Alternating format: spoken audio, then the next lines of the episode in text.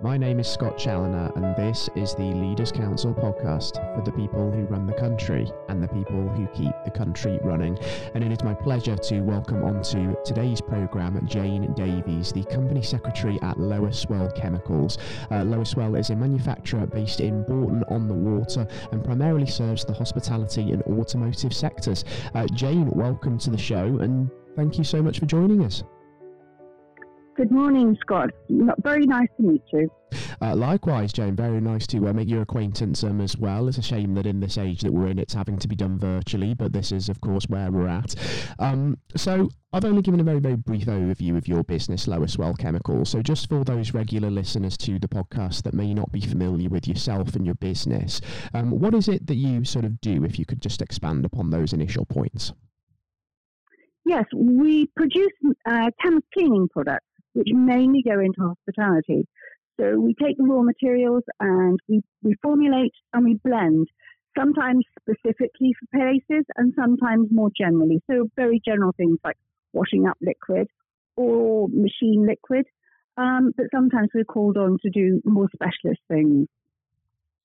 That's interesting because given your line of work, I can imagine it sort of had a little bit of a double effect, hasn't it, the last sort of 18, 19 months with COVID? Because you say that one of your big target markets is the hospitality sector, which of course has really been stricken over the uh, the last sort of uh, year and a half. Uh, but then, as well as that, the demand for the products that you actually make is going to have gone up drastically, hasn't it? So I can imagine the effect on you being sort of quite interesting. It has. Um, at the beginning of the pandemic, we lost all our business because obviously everything was closed down. It was like going to work in a ghost town. Um, we were quite lucky in the fact that we did actually have some um, alcohol hand gel sanitizers and surface sanitizers, which we could make. Um, and we were producing it for sort of local places places that well needed it really. Um, but um, as far as the hospitality was concerned, there was nothing. It was it was heartbreaking. Yeah, it certainly seems the uh, the case. And um, although that um, we've seen restrictions go now, and hospitality has started to sort of tentatively make its return, are you seeing that side of the market starting to sort of rejuvenate itself now? It is, yes.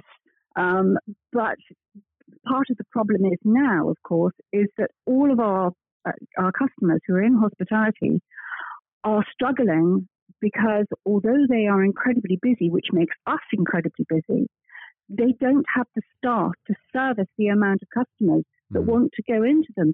So it's although it's it's bounced back, it will never go back to how it was because the volume of people wanting to go into hospitality does not match with the volume of people who will work in hospitality. And this is a real problem, isn't it? Because you have to bear in mind that when we see these recruitment shortages as a result of Brexit or COVID, whatever you want to necessarily sort of pin the blame on, um, you have to remember that it doesn't just affect that sector, it's the entire sort of supply chain to that industry as well, isn't it? So when we're talking about recruitment issues and skill shortages within these industries, it's affecting businesses yeah. like yours as well, isn't it? So it's a far, far greater problem, and that's what people really need to realise. Yes, they do. They also need to realize that when the shelves in the supermarkets are empty, it's not because the people, uh, the buyers in the supermarket have failed. It's because those products are just not being made. An awful lot of products. A very simple example is aluminium foil. So we're all going to wrap our turkeys at Christmas in alufoil. Unfortunately, there is no alufoil about.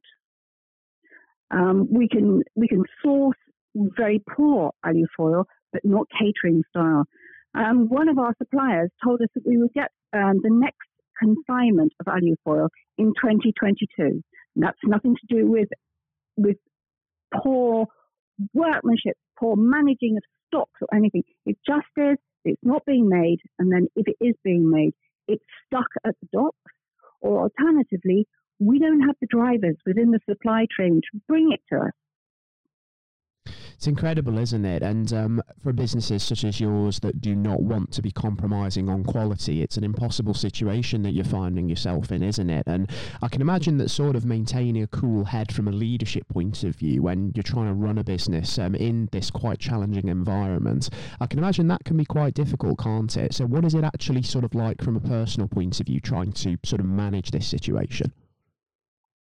It can become very difficult um, there have been times where I have really felt like lying on the office floor and screaming. Um, but unfortunately, that, that doesn't achieve anything. Um, we, you have to keep a cool head. You have to look to the future. And as I said right at the very beginning of the pandemic, uh, when we were when we were completely locked down and people were saying like, oh, you know, this business is going bankrupt, that business is going bankrupt. I said, I would rather mourn my, the demise of my company than I would mourn the loss of one of my children or grandchildren. We've got, we've got to abide by the guidelines. Exactly right. And it's important also for sort of the maintenance and mental health, isn't it? That you sort of you're maintaining um, sort of and going by the guidelines and you're making sure that people feel safe in their day to day roles. Because if you have a workforce, if you have family friends that don't feel safe in what they're doing, you're not going to sort of get the best out of them, are you? And that's been key, isn't yeah. it, over the last sort of 18 months, making sure that we're all sort Absolutely. of in it together. Exactly right. And mental health is Absolutely. something um, that's really, really been amplified by the uh, the pandemic, um, perhaps more so than um, ever before. Um, so, just how important is that in your point of view, both in terms of safeguarding your own, as we've already just touched on there, as sort of the leader of the business, but also looking after that of the uh, the people working around you, your colleagues, your family, and your friends. Yes, um, my colleagues at work um, are they become your work family. So therefore, you have to care for them as you would your own family. It was very important for me to make sure that as, as much as I possibly could, they would not be impacted. If they wanted to come into work, well, during furlough, obviously nobody was there. But after furlough stopped, I needed them to feel safe coming in. We have quite a lot of guidelines in place. For example, we don't allow people to come into our production area from the outside. They have to stand at the open door. There's a barrier and, and shout, basically, which is very good. Um, but we, uh, our colleagues need to feel safe. They need to feel safe when they're speaking to customers. We are very strict about um, face masks if we're face to face with one of our customers. We need our workers to feel safe we also need them to feel valued because one thing that COVID has made us do is not really value people. I, I found it terribly sad when people have been angry with other people in a public situation for not not doing what they considered to be the guidelines. Mm. Um, there seems to be an awful lot of anger about, and I think some of that is frustration. But it's very important for me to keep my colleagues at work, my family at work, and my family at home safe and valued and secure and to look after their mental health. Make sure that if they are looking a bit down, that you don't dismiss it. Absolutely right. You've got to really be on top of it, and you've got to intervene where necessary. And um, you mentioned the words as well um, in your response there, the things that COVID has made us do. Um, just sort of expanding on that a little bit, are there any positive lessons, do you think, that we can maybe take from the pandemic, from this sort of experience of trying to manage through probably one of the greatest crises of our time, from your perspective? Yeah, absolutely. Um, I think from it, we've got to be to learn to be kinder to people. Um, we've got to learn to be more patient with people, and also I think we need to leave behind the "I want it now" mentality. We've been we've been serviced extremely well by our online suppliers. For example, I mean, um, hate to say it, but Amazon and people like that, who, if you order it at 10 o'clock at night, you do get it the following morning. But that doesn't work in every circumstance. Sometimes you just have to wait. Sometimes you do exactly, and you've got to appreciate that not every single business out there is a giant like Amazon. It doesn't have people working around the clock and sort of really sort of pushing the boat out to kind of get these services, get these products to you as soon as possible. That's absolutely right. And um, I think you raise a hugely valid point there. Then we've seen the sort of the proliferation of campaigns like Be Kind as a result of the pandemic. And I think in some ways there is that little bit more sort of compassion and understanding, isn't there? And I think that sort of stems from the fact that we've all sort of been in the same boat. We've gone through these struggles together. And especially when it comes to sort of business to business dealings, uh, business leaders have been speaking to each other, they've been networking, they've been sharing their problems. And that is one of the best things that you can do, isn't it? Um, just for those sort of younger viewers that may be looking at starting their own businesses, speaking to other business yeah. leaders when there are times of trouble and really sort of offloading those issues and learning from others. They, it's so, so, so important, isn't it, to understand that you're not alone in this? Absolutely. I, I, I totally agree. Um, uh, not not not exactly on that point, but sometimes um, with with your customers, you feel that um, you have a great rapport with them. Particularly, we found that during the pandemic when we were um, supplying them with things like masks and gloves. Um, one lady who has a lot of companies we deal with are terribly tiny. One lady arrived on my doorstep one day with a little bunch of roses and she gave them to me and she said, This is for being by my side during this time. It's incredible, isn't it? Just those small sort of gestures, those acts of kindness that people sort of display to show their sort of appreciation to you for sort of being there for them.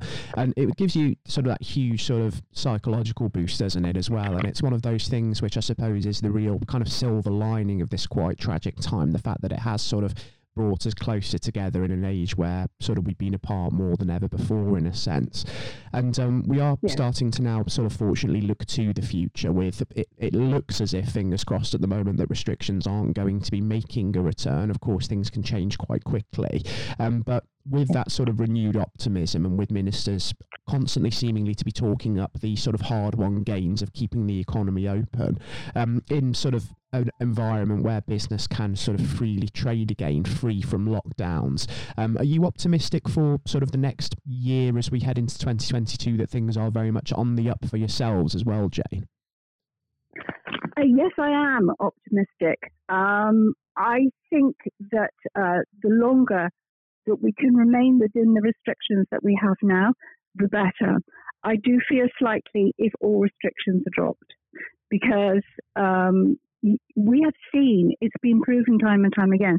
If you get too many people together in an enclosed environment, which is not well ventilated, it does cause the bug to spread. Mm. Also, it it also encourages things like um, flu, uh, coughs and colds. There's all the viruses going around. We've we've lost a lot of our natural immunity because we have been isolated.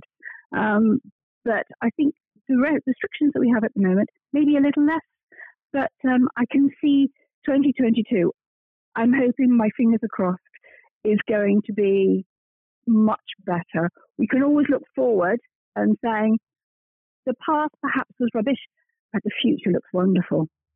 Really encouraging stuff indeed. And just for your own business now, Lower Swell Chemicals, just before we wrap up, by this time in 2022, approaching the festive season next year, what is it that you're really sort of hoping to um, have achieved by then? Um, well, I'm hoping that we will be able to um, grow our customer base. Um, if we can't grow our customer base, I hope that we manage to service our, our existing customer base with the best that we can possibly do. Um, and, and that almost is more important because they stood by our side, so we have to stand by their side. Exactly right. Have to keep going hand in hand, don't we? Have to keep standing by the sides of those that have stood by us throughout the uh, the pandemic. I think that's absolutely right, and it's a very important message for anybody tuning into this that may be running their own business as well. So certainly would encourage you to uh, to heed that. Um, Jayne, um, thank you ever so much for joining us on the uh, the show today. It's been a real pleasure having you with us, and wish you all of the success in the world for the uh, the next year. And um, I think as we sort of get closer to sort of this time in 2022, heading up to the festive season again, and we have a better idea of where we're at. I think it would be great to even perhaps uh, catch up and just see how things are uh, coming along for yourself and also for the industry at large. Yes, thank you very much, Scott. It's been very enjoyable, and it, it mm. would be very interesting to see what ha- does happen in 2022 it would be certainly. Um, and like I say, there'll be plenty of stories then to, uh, to share and look back on, I'm sure, as we uh, sort of look forward into the uh, the future, hopefully in a world where COVID is no longer an immediate and present danger. And if you are a regular listener who is tuned in and has been enlightened or fascinated by Jayne's story today, um, then um, please do consider coming onto the uh, the show yourself if you feel you have your own story of success and of innovation to share. You can find, of course, application to come onto the programme via leaderscouncil.co.uk uk forward slash apply. Um, for now, Jayne, thank you ever so much again for joining us, and hopefully we'll be in touch again soon. Thank you very much. Bye bye. It was a pleasure welcoming Jayne Davies from Lower Swell Chemicals onto today's show, and I do hope that all of you thoroughly enjoyed the interview. Until next time, as I always do after yet another show, I'll be raising a glass to outstanding leadership that has served us so, so well over the last 18 months and indeed throughout the history of our great nation. Um, for all of our regular listeners, do tune in next time, and we'll be looking forward to having you with us again. Take care and goodbye.